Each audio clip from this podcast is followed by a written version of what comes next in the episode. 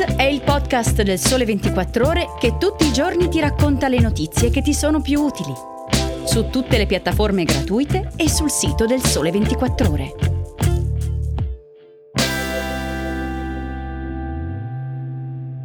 Buongiorno e benvenuti a una nuova puntata di Start. Oggi è giovedì 20 aprile, io sono Alessia Tripodi e oggi vi parlo di stipendi, deforestazione e di pasta.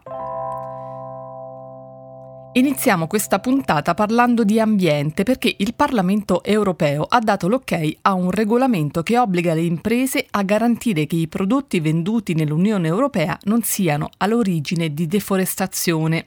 Le aziende quindi potranno vendere nell'Unione Europea solo beni accompagnati da una dichiarazione in cui il fornitore attesta che quel prodotto non proviene da terreni deforestati e non ha contribuito al degrado di foreste dopo il 31 dicembre 2020. Il testo è stato approvato dall'Assemblea con 552 sì, 44 contrari e 43 astenuti e deve essere ora ratificato dal Consiglio europeo per poi entrare in vigore. Come richiesto sempre dal Parlamento europeo, le imprese dovranno verificare anche che i prodotti siano conformi alla legislazione del paese di produzione, anche per quel che riguarda i diritti umani, e che i diritti delle popolazioni indigene interessate dalla produzione siano stati rispettati. Ma quali sono i prodotti che dovranno sottostare a questa normativa? Innanzitutto i capi di bestiame, poi il cacao, il caffè, l'olio di palma, la soia e il legno ma anche i beni che contengono questi ingredienti o che con gli stessi sono stati prodotti, per esempio il cuoio, il cioccolato, i mobili. Durante i negoziati per l'approvazione del regolamento, i deputati sono riusciti a far includere in questa lista anche la gomma, il carbone, i prodotti di carta stampata e una serie di derivati dell'olio di palma. Su richiesta del Parlamento è stata poi ampliata la definizione di degrado forestale, che include ora anche la conversione delle foreste primarie o rigenerate naturalmente in piantagioni forestali o in altri terreni boschivi. Questa è solamente una delle norme pro-green messa in campo dall'Europa nell'ambito di una strategia molto più ampia che approfondiamo sul Sole 24 ore che trovi oggi in edicola e sul web e dove ci sono tre pagine che analizzano queste norme e le loro ricadute su imprese e famiglie. Se sei interessato ad approfondire, quindi ti rimando alla lettura del Sole 24 ore.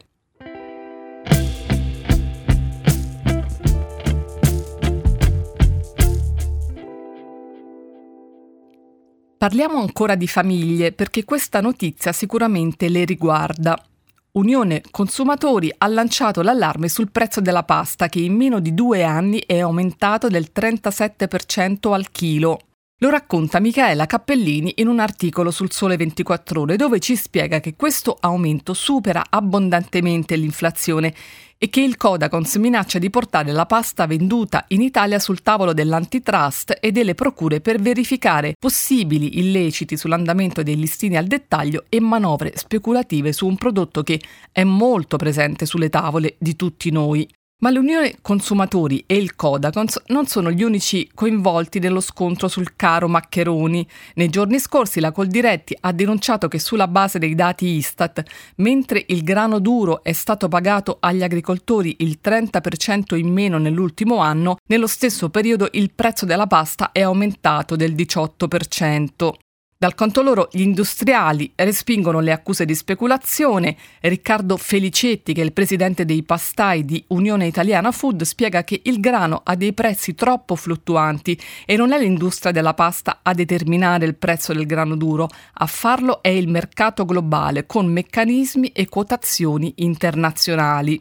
E i produttori di pasta ricordano poi che è vero che il grano duro e la semola impattano in modo rilevante sul costo finale del prodotto, che è un prodotto monoingrediente, ma che bisogna anche tenere presente altre voci di costo come l'energia, gli imballaggi, i trasporti, tutti ambiti, ricorda il presidente dei pastai Felicetti, in cui i rincari sono ancora evidenti ed elevati. Tra i due contendenti, da una parte gli agricoltori, dall'altra i pastai, di certo è il consumatore a godere di meno, fa notare la collega Michaela Cappellini nel suo articolo. Per il presidente dell'Unione Consumatori il prezzo della pasta deve scendere immediatamente perché è vero, ha detto, che a fare il prezzo è il mercato globale, peccato che le quotazioni del frumento siano scese. Per la precisione, secondo gli indici dei prezzi alla produzione del grano duro dell'ISMEA, che è l'Istituto di Servizi per il Mercato Agricolo Alimentare, le quotazioni nel mese di marzo sono scese del 21,8% rispetto a marzo 2022.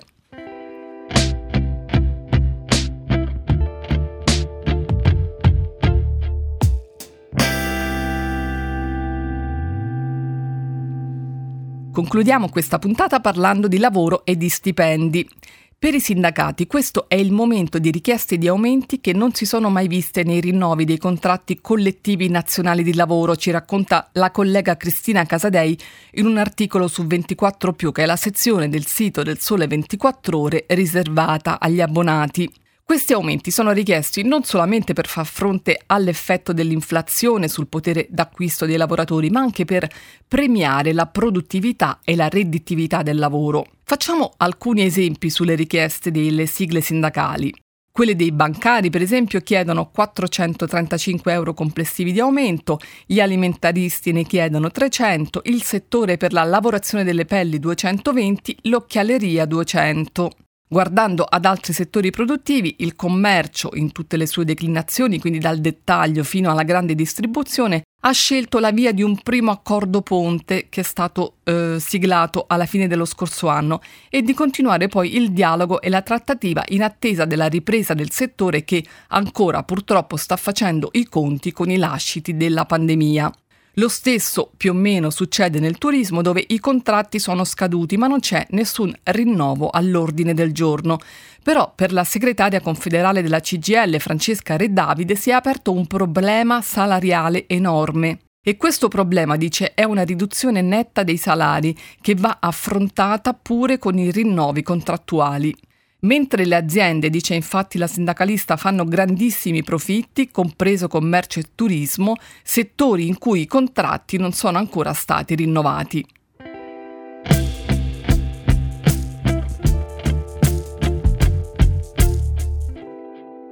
Bene, questa era l'ultima notizia, io vi ringrazio per avermi ascoltata fin qui e vi invito a mandare una mail a Alessia Tripodi, chiocciola ilsole24ore.com per commenti, osservazioni e domande. Vi auguro buona giornata e vi aspetto domani. Ciao, grazie.